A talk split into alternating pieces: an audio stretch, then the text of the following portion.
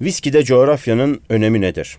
Viski üretiminde coğrafyanın önemi gerçekten çok çok mühimdir. Özellikle İskoç viskileri tamamen saf, tamamen doğaldır. Tabii ki bu doğallık coğrafyaya da paralel olarak göbekten bağlıdır. Bölgede üretilen tahılın o bölgenin toprağıyla, suyuyla yetişmiş olması, aynı zamanda kullanılan doğal nehir suları viskiye gerçekten çok çok farklı tatlar kazandırmaktadır. İskoçya'daki viski damıtım evleri hep nehirlerin, su kaynaklarının yanında ya da yakınında olurlar ve bu suyu direkt olarak işlemeden kullanırlar. Tabii ki ılıman olan güney bölgesinin nehir sularının lezzetiyle yukarıdaki buzullardan gelen Highland viskilerinin tatları çok çok farklı olacaktır. İşte bu tat, lezzet yelpazesinin zenginliği tamamen coğrafi özelliklerden kaynaklanır. Bunun yanındaki yıllanma süresi içi dolu fıçıların nasıl bir ısıda beklediği, nasıl bir çevrenin ya da floranın oluştuğu gerçekten nefes alan fıçılara sinen aromalar için